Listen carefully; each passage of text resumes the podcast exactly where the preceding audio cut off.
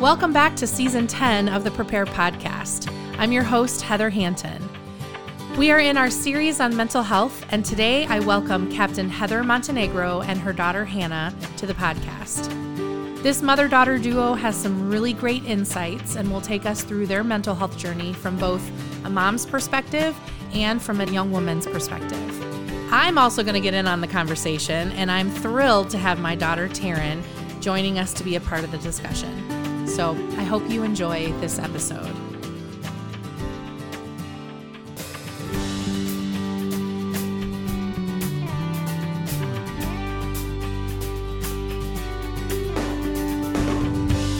Welcome to the podcast, Heather and Hannah. Hi, thanks for having us. Yeah, we are so glad that you're here um, with us today to discuss mental health. And we're excited to hear about the journey that you've been on, both as a mother and as a young woman. I'm also very excited to have my daughter, Taryn, on with us today as well. Welcome, Taryn. Hello there. And you also have some really great thoughts about this topic, um, having been through your own mental health experience um, over the last two years or three years, really. But before we get into all of this, we I just want to give our listeners a little idea of who you are, just to get to know you just a little bit better. So, Captain Heather, why don't you tell us a little bit about yourself, and then we'll have Hannah share a little bit, and then Taryn, you can share. Yeah, so I'm Captain Heather um, Montenegro. My husband and I have been officers for, oh my gosh, almost 15 years. We'll be majors in June. Oh my so gosh. I feel wow. like old. Uh, we were commissioned with the God's Fellow Worker session. So shout out to all my session mates out there who might be listening. Mm-hmm. And um, we have had two corps appointments and we've served at CFOT and we've served at divisional headquarters in two different divisions and currently we're in the kansas and western missouri division yeah. And, and i am currently the divisional program and women's ministries secretary been in this position since july and it's a very exciting position uh, to be working with the program and the women's ministries in the area I myself am an officer's kid. My parents served um, as officers for, I believe, 42 years before they retired. Wow. And yeah, so salvation uh, born and raised in the salvation army. It runs in my blood. It's who i it's part of my identity of who i am. What else about myself? I have three children my husband and i my husband's javier montenegro. We have three children together. Uh, javi who is 17 hannah who is 14 and lucas who is 10 they're all very different in their own right. Mm-hmm. javi is very much like his dad and introspective and witty, unexpectedly witty. Very. Yeah, but funny. really. So, yeah.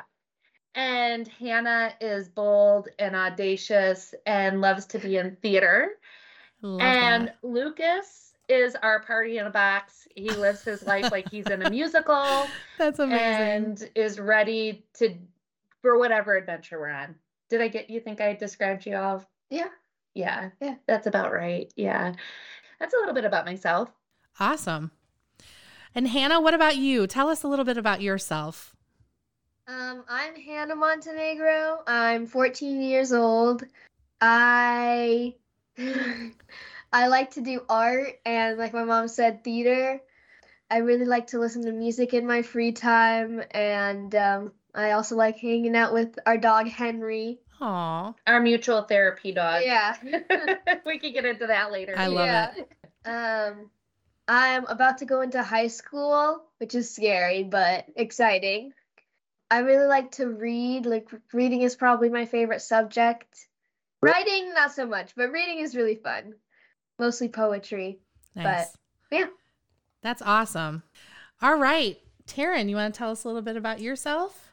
My name is Taryn, and I am 13.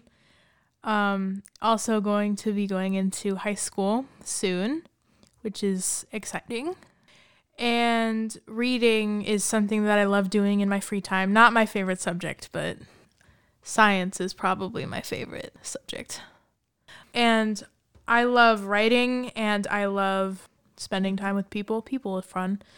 and I like listening to music and singing. And occasionally I like playing my instrument. Occasionally.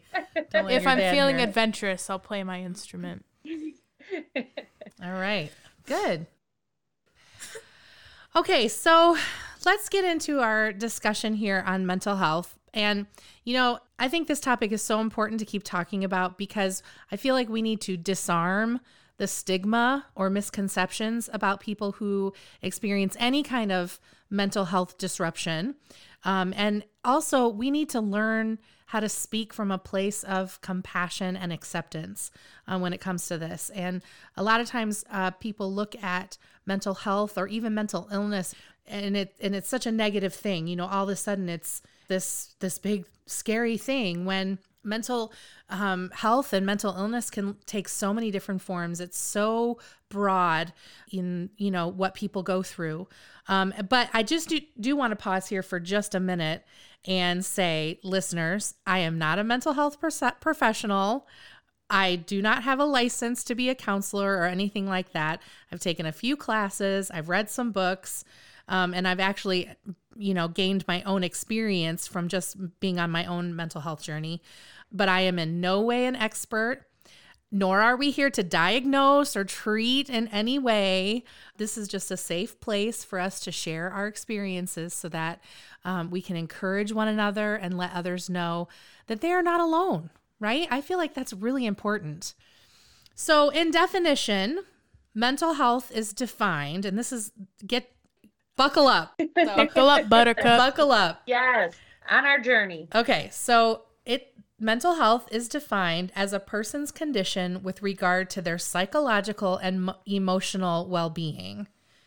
Okay, I feel like there's a lot. It's not a lot of words, but it feels like there's a lot in there. There's a lot to unpack. Yes. We know that there are many different areas to this, and no one person's journey is the same, especially when you consider things like age, your home life, your so even your socioeconomic status, your gender, or even race can come into that if you've experienced trauma or loss. Um, even our physical health, I feel like that can play a huge factor in your mental health.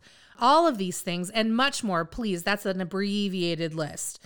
But all of that can put one's psychological and emotional well being at risk. Yeah, absolutely. So, Heather and Hannah, we want to know, we want to know about your story, your experience with this topic. And I'm just going to open it up and I'm going to let you have the floor and you can just share as much as you want to um, your story about your mental health journey. Yeah, no, I appreciate the space to talk about this. It's been really a passion of mine for a while, uh, serving as the Divisional Youth and Candidate Secretary during the height of the pandemic just really brought this conversation to the forefront um, because not only was I navigating what that looked like for youth within our church, um, and in our faith community, but it was unraveling within our home as well. And I would venture to guess that that is so in so many people's home. I, I, I think there was a problem anyways, but COVID just like kind of ripped the band-aid off, I think, in so many people's lives. It certainly did in our family. And I don't think we're at the end of it, right? Like COVID is still affecting families and the fallout of what that meant for our youth, I think we're going to see for years to come. And as you mentioned before, I think it's really important for us to normalize the conversation. Mm-hmm. And for me, it's a part of biblical hospitality. Yes. It's it's a part of creating safe spaces and places for people to share their story, for us to listen through the lens of um, empathy, and to uh, just make a place for for people to be seen and heard without judgment. and I think that that's that's hard. And in our own walk together, that's been a key a key piece listening and hearing each other without judgment because sometimes we don't see to eye to eye. And when it conflicts with our faith tradition or it conflicts with what we've been taught in our faith communities, it compounds itself. So, how do we learn to empathize and communicate in a space where we might not see eye to eye? Is that fair, Hannah? Yeah. Yeah. So, for me, I've been on a journey for a long time with my own mental health. Um, I've pretty much have dealt with anxiety my entire life, undiagnosed anxiety uh, my entire life. And I think my parents just weren't given that knowledge. It was so different, right? It was. In the 80s we, and 90s. it's things that you just didn't talk about. You weren't diagnosed. And I, I think of my own parents who I feel like were undiagnosed. Right, right. And it's no shame on them. It's they could only do with what they had knowledge right. of, right? Mm-hmm. And I tell my mom that all the time when she feels bad. I'm like, "Mom, you did the best you could do with the, the right. resources and knowledge you had." So there's no blame in that. It's just that that's what it was. And so I lived my life trying to navigate anxiety on my own. And then there were some traumatic events that happened within my faith community. So I went through a phase in my young adulthood where I was suicidal. And I had to navigate that. I had a corps officer that was, I mean, she physically slept in my bed with me so I wouldn't have to be hospitalized so that she could say, Heather will be safe through the nights and really got through that with therapy. So that's kind of my own walk that I, I've had history of that in my own life. Um, and at times it has come back, right? Like um, maybe not fully suicide, not having suicidal ideations, but definitely where anxiety has brought me to a place of where I thought, gosh, I'd rather be in heaven than dealing with this here on earth. And so just kind of living in that tension of what that means in my faith journey. And then, probably about five years ago, would you say it is, Hannah, when you really kind of came to terms with what you were feeling? I think five is fair enough. Yeah. Yeah. So, would you want to talk a little bit about what brought you to that space? Yeah, I mean, I also have struggled with like anxiety and like also ADHD. So I was kind of like a really bold and like outgoing kid. Like I was the one who would stand up in class and like just be like, "Oh, hi everybody." You know, and it was like that really um pushed me out of the crowd. And you know, but I I found I found some people who who did make me feel comfortable for a while, but um, it did end up um leading to like things that wasn't so good. It was like a toxic thing that happened. And, and you were exposed to maybe some ways of thinking or yeah. some patterns that were unhealthy. Yes. Uh, from a specific friend. Yeah. Right. So, and you know, I don't blame that friend. I think hurt people hurt people. Yeah. Yeah. You know what That's I mean? good. Yeah. Mm-hmm. So, no, I don't blame that friend. But it was really it was really tough for a while, especially cuz it felt like a lot of pressure to be able to take care of that friend. And so I wasn't taking care of myself, and that's when my anxiety was like through the roof. And so I fell into a pattern of self-harm and um very like unhealthy ways of thinking. And you know like there was days where it was like yeah i was like i don't want to deal with this. You know i'd walk to school thinking about you know the road is right there you know i could just like step in front of a car. Oh my goodness. It was really terrible. Yeah. Yeah. And then we moved away from that situation. Right. And it it was kind of it was bottled up for a while where it wasn't as bad but you know it wasn't like it wasn't like anything had been solved. And then i started really struggling with my faith and people in in the faith community and that brought back a lot of anxiety for me especially because you know sometimes there's pressure that like you shouldn't be struggling with faith. Mm-hmm. there, that was like that thing in the back of my mind like you should just believe this which isn't true. Like it's completely normal to ask questions, but I didn't I didn't think that then. So I just felt like stupid and unwanted. Mm. Let me just ask you a quick question. Did you feel that way because you were you're the pastor's kid? Yeah. I think that's a really good point to make. I feel like there are a lot of kids out there who have strong Christian parents. They're in the church and they're you would be consider them godly people and yet their kids are still questioning. They have these faith questions. We don't talk about that enough either. So thank you for sharing that, your perspective on feeling like you're not allowed to have those questions. You are absolutely allowed to have those questions. And part of it too is eh, my husband and myself, what we're learning is as much as we try to create a space in our home where we have open conversations, it's still unconsciously or subconsciously, we still were putting blocks in that because of our own fears. Because we are thinking, okay, we are leading congregations, we are teaching, we are preaching, and we have to have answers for these people who are asking questions. And if if in our own home there's question or unbelief or just a differing in that it, it's like how do we stand and say you know you need to believe this and this is how you need, need to raise your kids but it's like not congruent right? And so there's also a part of it where we're trying so hard to make sure that our kids are believing what we're teaching. And then also I remember saying to the counselor, Hannah Hannah's been in therapy with a we do a family counselor. We've been with Dr. Wendy for about 5 years. Yeah, it's been a long time.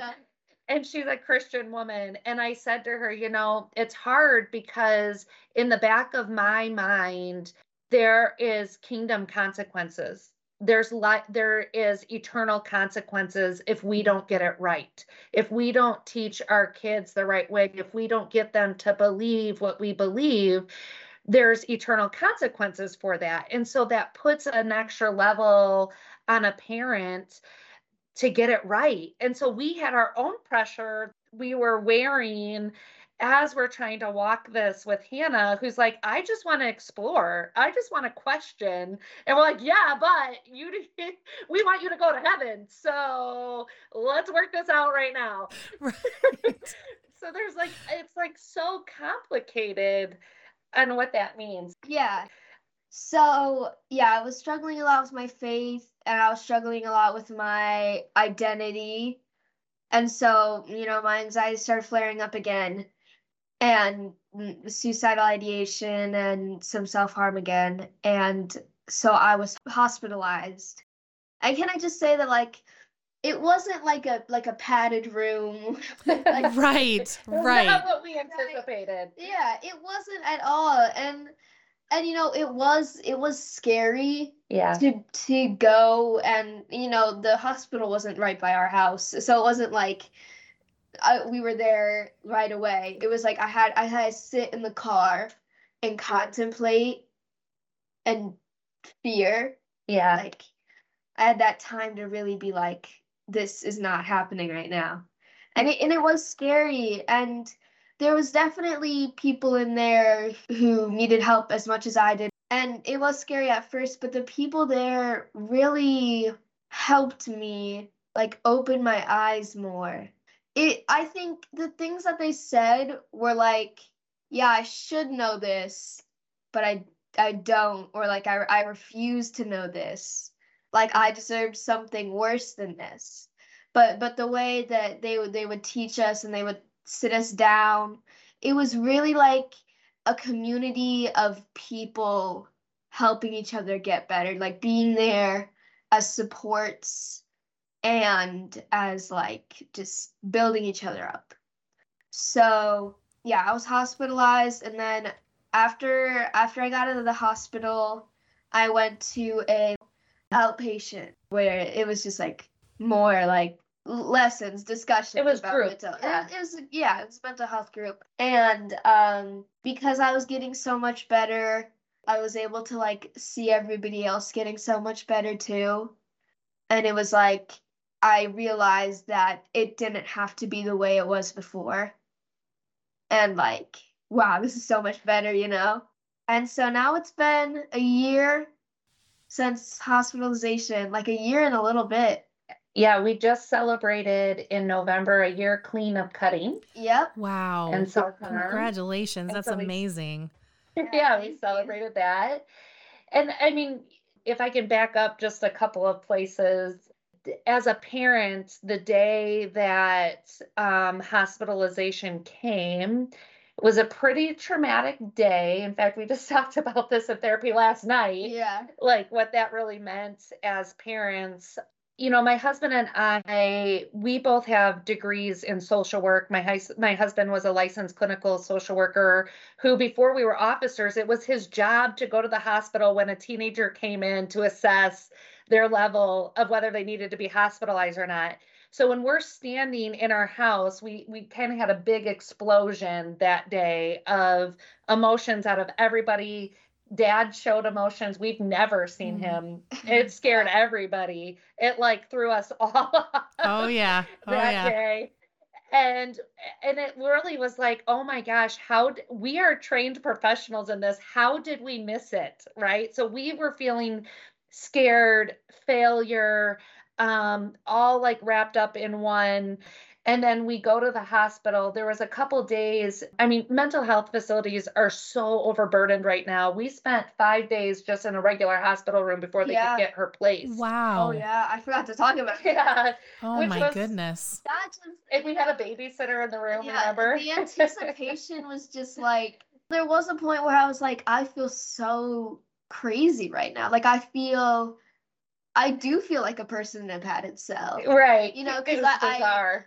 The, like the sh- I didn't have a door on the bathroom. they took your shower curtain away Uh-huh. And, and, yeah and there was never a moment where it was just me and my mom. no yeah we had like a babysitter we called her in the room with us like 24 hours a And, day you know, like the anticipation of that was so bad. I my stomach hurt all the time. yeah yeah Because of the anxiety and stress. And then when they finally transferred you, I think it was more traumatizing for dad and I at that moment because Oh, I can imagine. we get down to the part of the facility where she was going to stay and we could hear he was he was a little boy on the other side of the door screaming i want my mommy i need help and and we're like oh my gosh we're leaving our baby Yeah. here Mhm. what is going on here it was gosh it's like a dream to look back Yeah. at it isn't it Yeah. yeah I do want to say though that like from what I know that that little kid he was doing better by the time I got out there. praise the lord Yeah, he- yeah He was experiencing all of those emotions out loud, you know, that you were internalizing while you were sitting in that room.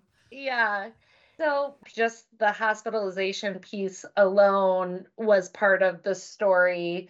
But if we go back even more, another part of the story was that Hannah's counselor was really in tune with Hannah. And she said, You know, I really think that we could get on top of the anxiety. I think there might be some type of learning disability, ADHD, or something like that. And so she got us in with a testing group, um, another therapist that specializes in that. On the day that she got her diagnosis, we're sitting on the couch across from the therapist. And what did she say to me? It's like you might have ADHD too. Yeah, she's like, Wow. Mom, have you ever been tested? Oh my Because I- goodness. That's good. That's like, good. So sweet Oh about my it. gosh. And I was like, no, I've never been tested, but I don't think I need to to know that I am ADHD. Right. I don't want to know. But but anybody who knows me is like, yeah, amen, Oh hello. my um, but it kind but I then went and got tested. And so we've been walking the road of both being diagnosed with ADHD. So it really opened up conversation between us to be able to say, like, where we could, that it was a connecting point where we can both say, gosh, I know what that feels like. Like, Yeah. I can understand that. I felt that way before too, Yeah. where we could empathize. Right. It was less of like before it was more of like we're so similar, I hate you. Yes. And now it's like now it's like we're so similar, let's work together. Yeah, like let's figure. Yes. Yeah, that's a good way of putting it, Hannah. That's right. Yes. Yeah. My husband will say so affectionately that he sees the best in each of us in each in each other. Like Yeah. what he loves the most about me he sees in hannah too. that. and but it's those things that we're like let's kill each other. Because we're so alike right hannah? But we're getting we're getting better. I mean it used to be fireworks between Right. us. We couldn't have a conversation without a big blowout and now just like even the other day hannah came to me with a situation that is so out of my like knowledge and comfort zone It was like a like a girl, girl drama. Girl drama. Uh, girl Oh, no. drama. uh. And so she was like talking to me about girl drama, and I'm like, Hannah, I have no capacity for girl drama, but I tried very hard to stay present. You did good. You did good. And at one point, Hannah wanted to shut down because I was not understanding and I wasn't communicating well. And I was able to say, okay, I think I communicated wrong. Let me try again. I rephrased it and we were able to come back to the conversation where I think two years ago it would have been a big blowout. Yeah, it would. Yeah. Yeah. So it's it's more about just like learning to stay present. It it, it cost us extra energy because of our ADHD. It's been a learning process of how do we stay present in the conversation? How do we allow ourselves to maybe step out of the conversation for a minute but bring ourselves back in so that we can stay present with one another? Yeah. Yeah. I don't know, we've said a lot. Yeah. No, that's What I'm so good like all so much wisdom. And i i hear as you're talking about it listeners can't see it but i can see your faces. And i can see that um that victory that now you have over some of these things and all of the the growing the steps that it's taken you just to grow just to get to where you are right now. I think that's amazing. Yeah, and I want to be very clear. We still have so much more Oh, yeah. that we need to do. Like Oh, yeah. we're still in therapy. There is a lot of victory, and we cl- we give ourselves high five a lot. Yeah, therapy, we don't do. like we celebrate every your little victories yeah Yeah. yeah but i think it's just it's learning to to give each other grace give ourselves grace to recognize we will not always get it right but how do we then get back on track and not let the the moments where we didn't get it right to derail us completely and shut down i think is like the biggest thing Yeah. Yeah, I agree. yeah, so d- let's get back on track of your story. Sorry. Outpatient. I Yeah. I got put on anxiety medication, which Mhm. also need to destigmatize that too, because it's it's not something that's like I'm a crazy person. I need to take my medication. Like it's I think it's a normal thing to to need a little bit of like a a push. And it changed going. It did. it changed our world. Yeah. And I wish I because then I got on it too. We're actually on the same Yeah. prescription. And it just I wish I would have had it years ago. I wish I would have known because I think I- mean, even since Hannah was a really little girl, she had a hard time shutting down at night and she would be up. Oh my gosh, we would be fighting with her till one o'clock, 1.30, 2 o'clock because she just we didn't understand she couldn't shut down her body. But the medication helps you do that. Yeah, it does. Cause I think I think it's like it's not only helping a little bit of the ADHD to calm down, but I think it's also, you know, it mostly helps the anxiety, which is like, oh, what if the door's not locked? What if, you know, somebody comes in and like what would I grab to to defend myself? you are speaking to my heart right i feel attacked no i'm just kidding Yeah. You are not alone. thank you yeah so those thoughts would be racing through my head but but when i feel like when i started to take the medication for anxiety it was also like uh, symptoms of adhd lessened and it was i go to sleep fine now Mhm. and Yeah, you're able to manage and cope yeah when your ADHD has a flare up. But yeah when there's a there's something that comes along, you're able to work your way through it a lot better. I think Yeah. between the medication and the coping skills you've learned at therapy, all of those are coming together, I think, to yeah help. and i think i mean like just today I had like missing work that that I didn't take the time to do over the weekend. It was like really stressful. And then I got to school and we have like every other day we have like a study period and thank goodness that we had it this day cuz they, they like saved me. And I I spent the whole time like getting my work done and and I got a lot of it done. Yeah. So what's crazy about ADHD is that like the symptoms, it's like you it makes you do things then compound your anxiety. So for example, we've learned that a really common sign is procrastination and filling the gap with like other things until it's too late. Well, now you're anxious because you've procrastinated. Is that that's you're relating to that? You feel that? I have no idea what you're talking about. I have no relation to this whatsoever. I am perfect in Oh. every single way. Yeah. So so then you have the ADHD, then it's compounded by the anxiety because of what the ADHD, you know. And so it like is this like cycle that just gets you in bound up and wound up. So it's learning coping skills. Uh, first of all, how do you prevent yourself from getting to that situation? What are systems you can put into place to prevent yourself from getting there? But in the most likely chance that you are sometimes going to get to that place, then how do we bring ourselves down out of the anxiety attack, the snowball thinking? Because it can quickly get out of control of to everybody else it's a minor thing, but us it goes from a minor thing to a very catastrophic thing in a very short amount of time. And then all of a sudden you can't breathe and you're asking yourself questions and like gosh, I if I can't even get this straight, then why is it worth living here on earth? Like it that's how fast it can speed Escalate. out of control. And so it's learning to stop that snowball before it gets to the catastrophic bits. Yeah. Yeah. We're getting there, Yeah. both of us. Yeah.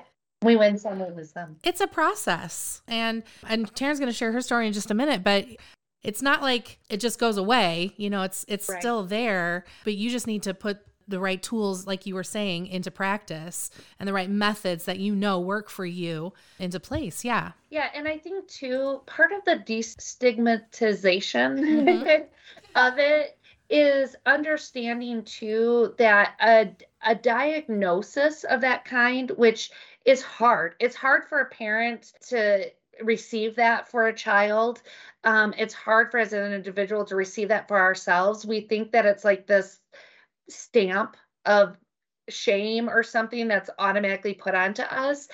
And I, I like to think about it that it doesn't have to define us, but it should inform us. Yes. Right? Like it doesn't, ha- that is not my defining identity. I don't have to stand and say, Hi, I'm Heather and I have ADHD. right Right? That is not a defining factor of who I am, but it absolutely informs who I am. It does help explain patterns of behavior and how I can navigate those patterns of behavior and how can I redeem some of those patterns of behavior to become an asset and not a detriment.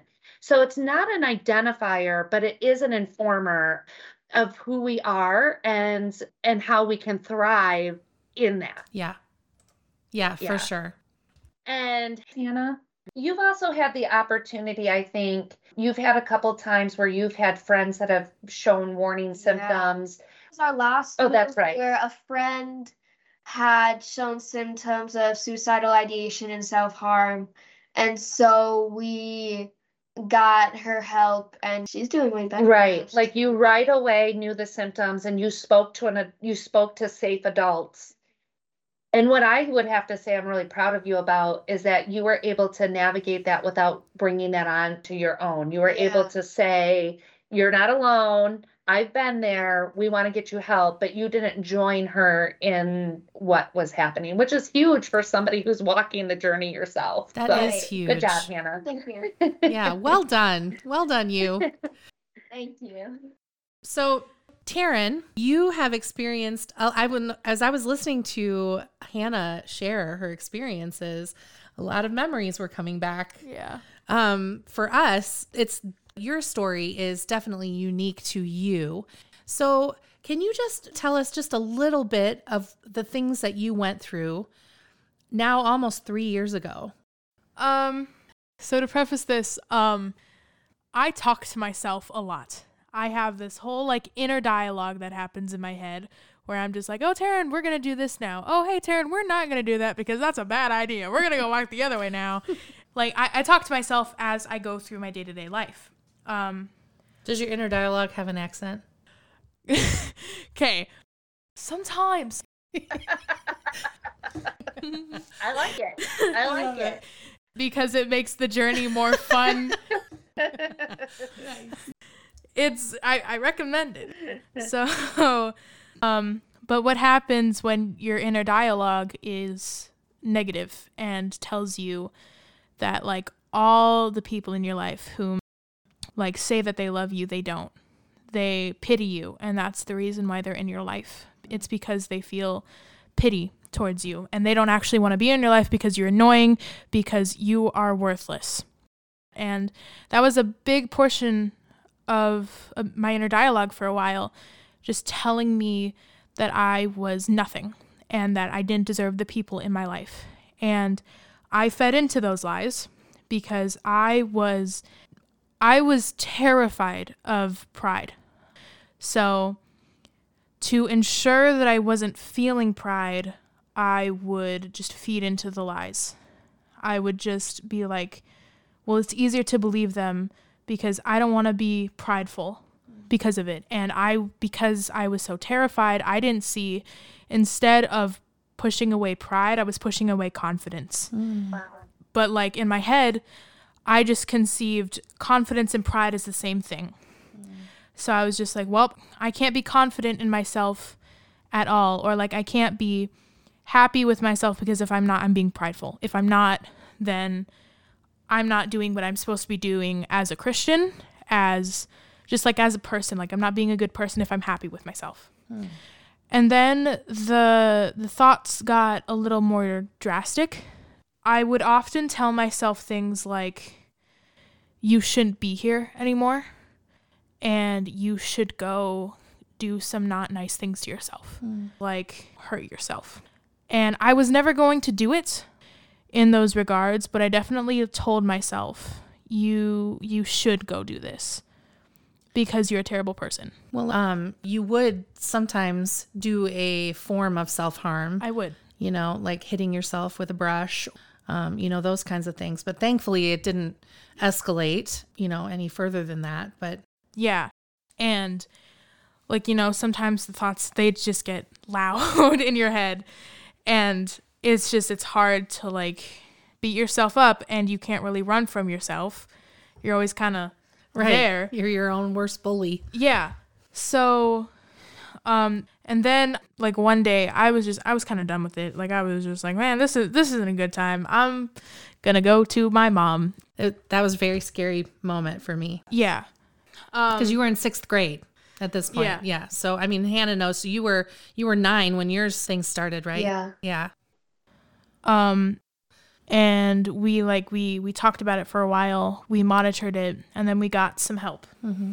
and um we have a lovely therapist now. She's very nice. I love her a lot. And that was just the biggest help for me because i learned that oh i can solve my own problems. I just need to, someone to listen to them first. And that's when we really kind of doubled down and I learned that like it's really important for you to like figure some things out on your own, like have a little independence because like you can't just like sometimes you got to stand up and you got to walk yourself because otherwise you will make no progress. So you so you mean you're taking charge of your mental health as Yeah. part of the process. Yeah. Part of the healing process. Yeah.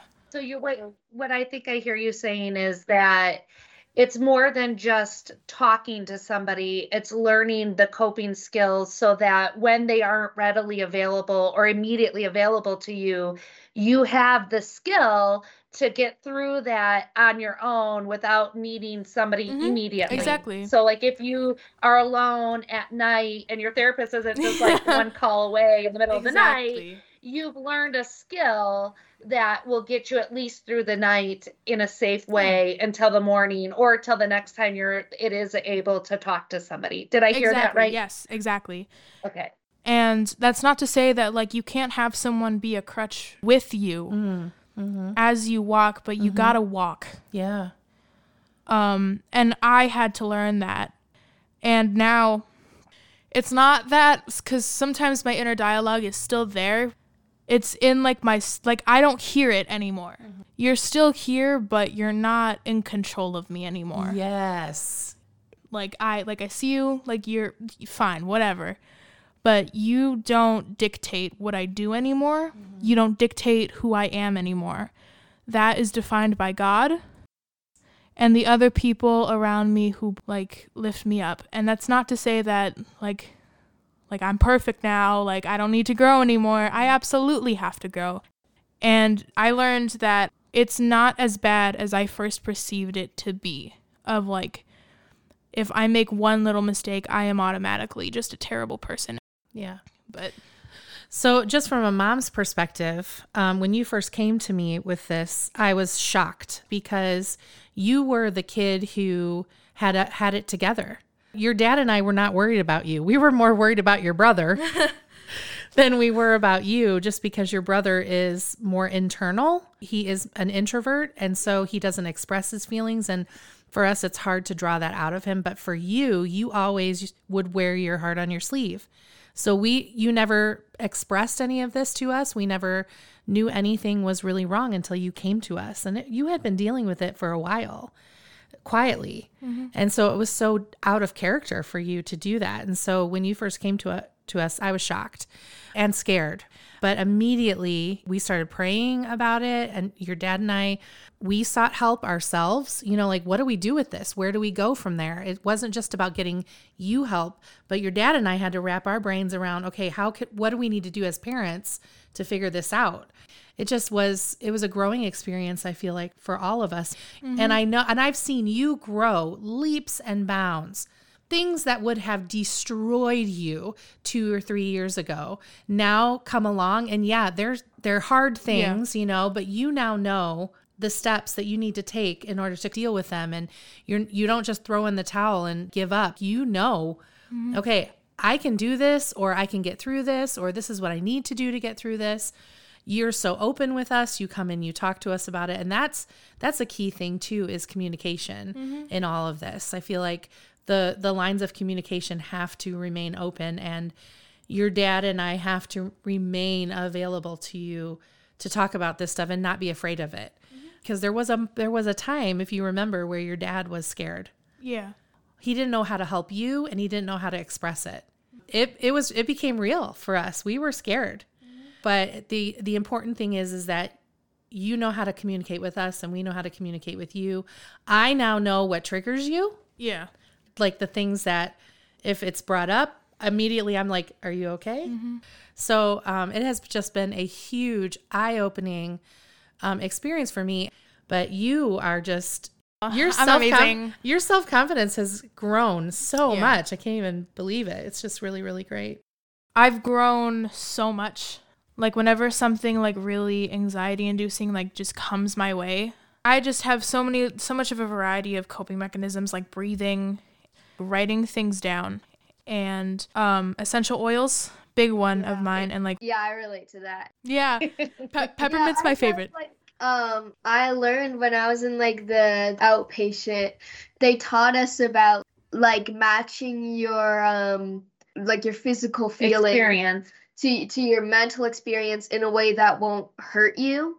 So matching it, but not in like a harmful, like a self harm way. Right. So we learned about like the push push pull release method method where it's like you push down on something, you pull up on it, and then you just like relax. Or like um the ice cube. the ice cube is my absolute favorite where you will like get an ice cube and just like squeeze it i love it really tight and it distracts you and it's like "Ah, how long can i hold on to this ice cube before i have to just It's like, like a not challenge. do it anymore Yeah. and, and we even did yeah we even did like a like a thing where where we had a competition how long we could sit like wall sit Yeah. and um well i won no big deal but i did win the NBD. Nice. um yeah i relate to that and i even keep like a like a bag of jolly ranchers by my bed in case i'm feeling like super stressed out and i'm just like oh it's like a comfort to you know the blues are the best obviously so like, that, let's have a blue The jolly blue rancher Jolly? yeah No, the green. ew I'm I'm a red. Red. The red. Oh, Damn, green. blue you guys are Yeah. crazy That's awesome. Um, Sorry, we've totally commandeered about- your story. No. So yeah, um, I've really just learned that, like, it's interesting now because I look back and I'm just like, huh, I'm a much happier person now that I can be happy for myself. Yes. Like I can, like I can now say with confidence, it's okay for me to do things for me. I don't always have to wear a mask for people because and I still struggle with this today where I wear the mask of being like I'm okay, I'm great, I'm doing perfectly fine. Like I still we all do. Yeah. We all We- do. And I don't I just don't want to get into it. You Yeah. know, like I don't want to explain it. Yeah, or like I don't feel like crying right now, so I'm going to cry at home. And I've learned I've really just learned that it's okay to say you're not okay mm-hmm. and it's okay to say like I'm not okay, I need to do something for me. You have changed so much through all of this. It's amazing. it's just I'm just a happier person now than I originally was and I can now help other people Yeah. because of the stuff that I walked through. I can now help other people and try to be there for them because of my perspective. And it's important to know that if you're someone who like really wants to be there for people and wants to like like hear their story, hear their perspective, if you're leaning on like a foundation that isn't that is crumbling, like you're both going to fall down. And it's not anybody else's fault. It's just the fact that we both weren't taking care of ourselves. Mm. And it's it's important to know that like like you said the mental health thing at the beginning, like it's like where you are at. Cuz Okay. like Hannah, you were at a completely different spot. Like my low was a completely different spot than your low Right. Mm-hmm. but they were still like lows and they were still like terrible things and mental health isn't like We think negative. it's a bad thing exactly Yes, and yeah, like right. there is such thing as good mental health because it's like it's a spectrum of where you're at and right. perspective always matters if i drop a pencil down in a drain you could be like well taryn it's just a pencil you're gonna live but i could be like no that was my favorite pencil my grandpa gave that to me before he died it could mean so much to me and mean nothing to you but perspective matters and that's why it's this whole it's like multiple spectrums that is mental health and there's so many layers Yeah. and yeah You said some really key things that I think are important. One of the things that you said was if you yourself are not in a good space, it's hard to help others. And I will tell you, in Hannah and I's story, that really resonates because when she was at the height of when everything came to a head for her, I was suffering myself.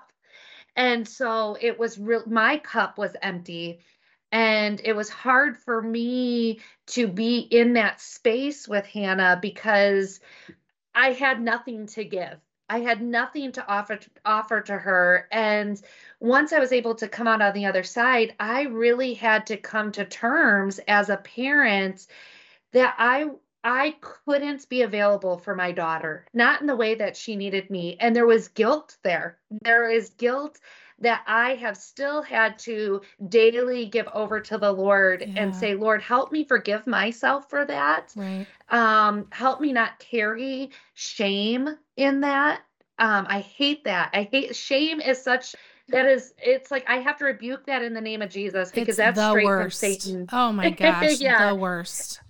Yeah, and so I, I I think that was so wise of what you had to say on that, and an, an understanding that I couldn't be there, but we made it through, and I can forgive myself for that. And thankfully, thank the Lord, we had other people, my husband, a good therapist, though those were all in place that could fill the gap where I couldn't. Yeah. I also just like I am so thankful for people who like supported me through it all and never said you're crazy you're like you're faking or cuz cuz you know I was already telling myself that. Yes. So it was Right. like the people who who told me the opposite, who told me your feelings are valid, who who got me help, I will like forever be thankful. Like every little person in the hospital, every every little thing was so so important, especially like you know when you when you like take time out of your day, you make it your career to like help people. I think that is something that's so important Mhm. and I will always be thankful for it. Yeah, I think I think it's important for people who've not been on a road of mental health. Uh, Taryn was saying that it's true. It is a spectrum. Just because we say mental health doesn't mean it's negative. Right. Um, so I, I guess let me rephrase what I'm saying. For somebody who's not struggled, um, coming from a, a low place of mental health, it's easy to dismiss that or to say things out of their own uncomfort, right? Like I remember when I was in the height of my suicidal ideation, somebody who loves me very, very much and wouldn't hurt a flea, in their desperation said, That's a sin. Oh. And instead of being helpful to me, I thought, oh my gosh, I can't even make God happy. Like, I can't make anybody happy, even in my death. I cannot make somebody happy. And it, it wasn't a nefarious thing that they were trying to say. It wasn't, they weren't trying to hurt me. It was, they really had concern for my my eternal salvation and but it's those things that we say i think out of our own discomfort and out of our own understanding of our faith. Um, and i think it's just a good practice to like wait and ask yourself in the wait w-a-i-t why am i talking? Why am what am i saying? Is it important for me? What is it really do i really need to be saying something right now?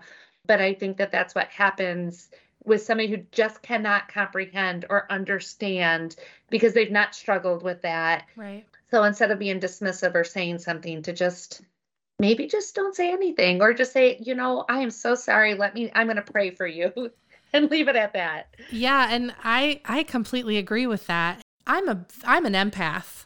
I am a I I feel things for others so incredibly deeply, but until I walked this road, I I really did not have a clue as to how to even like be an empath to someone who's struggling Yeah. with mental illness. Until you walk it, you don't really you Yeah. it's not fully understandable.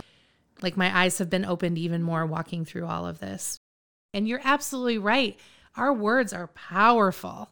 We do not know what someone is going through. We can't walk into a room and assume that everyone is mentally okay. Yeah. You know, you have to assume that everyone's on their own path and they're all dealing with other things that we don't know about. We might never know about. That's right. And so, yeah, our words are impactful and and they're important and it's important when not to use them too. I completely agree with you on that. yeah. Yeah.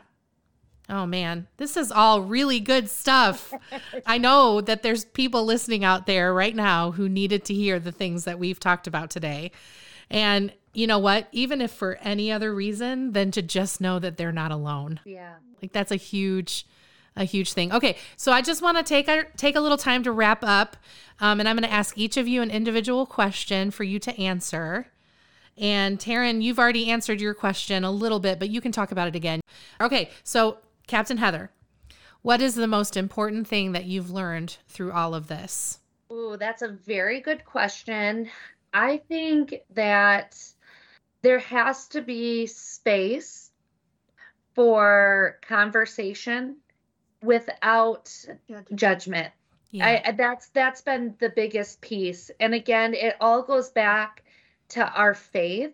I think mental health in our faith tradition I, I can i don't even know if that's fair to say but i just think in general we often connect that if you just had enough faith then you wouldn't feel this way which then even if that's not at the forefront of your mind it does shape conversations that you have. It does mm-hmm. shape how you listen to people and holding intention your faith and your understanding and what the other person is experiencing and their reality and their lived experience. And joining them without I, I have to ground myself always in the book of psalms because david is like says some really crazy things right? And he's like why god? This like I sometimes I read in my head that he's like just going off on God, right? Yeah. Maybe I read that because I feel better about myself. Yes. Um, but it's like the allowing space for that conversation and understanding that God is also in that space. Yeah. And I and I don't immediately have to respond with a biblical platitude. It's not platitude. There's the Holy Spirit is going to take take care of that. I don't have to immediately respond with something like for Hannah, like I, I want to respond right away and say, but this is what God wants. That wasn't helpful to her. That that was a judgment for her when she's questioning her own her own beliefs and understanding. I needed to just wait and just let allow the Holy Spirit to move in that. Um, I I don't know if I've people might rile i might have riled some feathers with what i just said. Saying bible verses is not empty platitudes. That no, is not what i no, mean no, to say. No i that's I just, not what i heard. That's not okay. what i heard. Yeah. It's just offering spaces where i can listen without immediately jumping to solving or judging or um I, I don't have to solve that. That that is the holy spirit i just have to be faithful in that. Yes Good. All right, Taryn, what's a practical tool that you often use to get through something that might be triggering or difficult for you? The biggest one that I use today is breathing and something called um I think it's like a vectoral nerve or something, but basically if you like yawn, it'll like trigger a relaxing nerve. Oh. Or if you rub um like kind of like beside your ears, it also, yeah, yeah, like that. It will. What nobody can see is that we're I know, exactly, exactly behind your ears.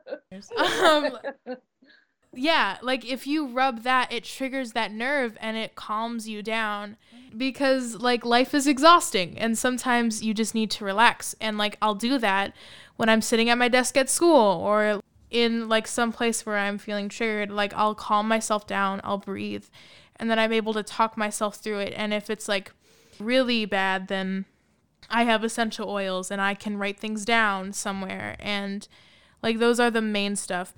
Yeah, that's so good. That's great advice. Yeah. Good. Okay, Hannah, what advice would you give to someone who's listening right now who may be going through something similar that you went through? I think well, there's a, there's a lot of stuff that I could say. I could go on and on, mm-hmm. but I think that uh, you know, if if my grown up self was talking to my little self, I think I would choose to say that like whatever you're feeling is valid. It's not something that you're faking. Like if you feel it, you're feeling it. And there's no shame in saying help. Yes. And it, it's scary. It's like I will validate it is scary to ask for help, but I think that the first step is what led me to become the person I am. And you know, I'm so much more proud of myself now. Yes. Yeah. That's great advice because and a lot of times we think you know, there's shame with asking for help uh, because they're just going to think I'm being over dramatic or whatever, whatever it is. Well, that is not the case. Always ask for help. That's great advice. Really, really good. Okay, so Heather or Hannah can answer this question. How has your faith changed through your experience? I think that, I mean, there's definitely been a lot of hard times with my faith. One of the like uh, popular question that pops up in my head is like, well, why would God allow this to happen to me. Oh, yeah, that's a good one. But I think that I've learned so much and I've grown so much that like there's a silver lining and that silver lining is God working. And you know, I'm not saying that that God makes the bad stuff happen so you become stronger, No. but I think that when the bad stuff happens, God like molds it. Yeah. Oh, that'll preach. I love that. I love that. That corps officer blood running strong right now. We need to put that on something. We need to like Slap it on a t-shirt. Yeah. That's good. Yeah. And I think you said earlier too is that it's there is space within faith to ask questions. Yes. Yeah. Yep. Like you've learned that that's Yeah. okay. Yeah. Like there's Yeah. yeah. And I, I definitely think that like as a community, not just in the Salvation Army or not just like in our small little corner of the world, I think like as a whole community, church, as Christians, we need to work on accepting those questions when we are asked them. Like as corps officers, I know that a lot of young kids uh, growing up being Christian would love to have like a corps officer be there to not judge Mhm.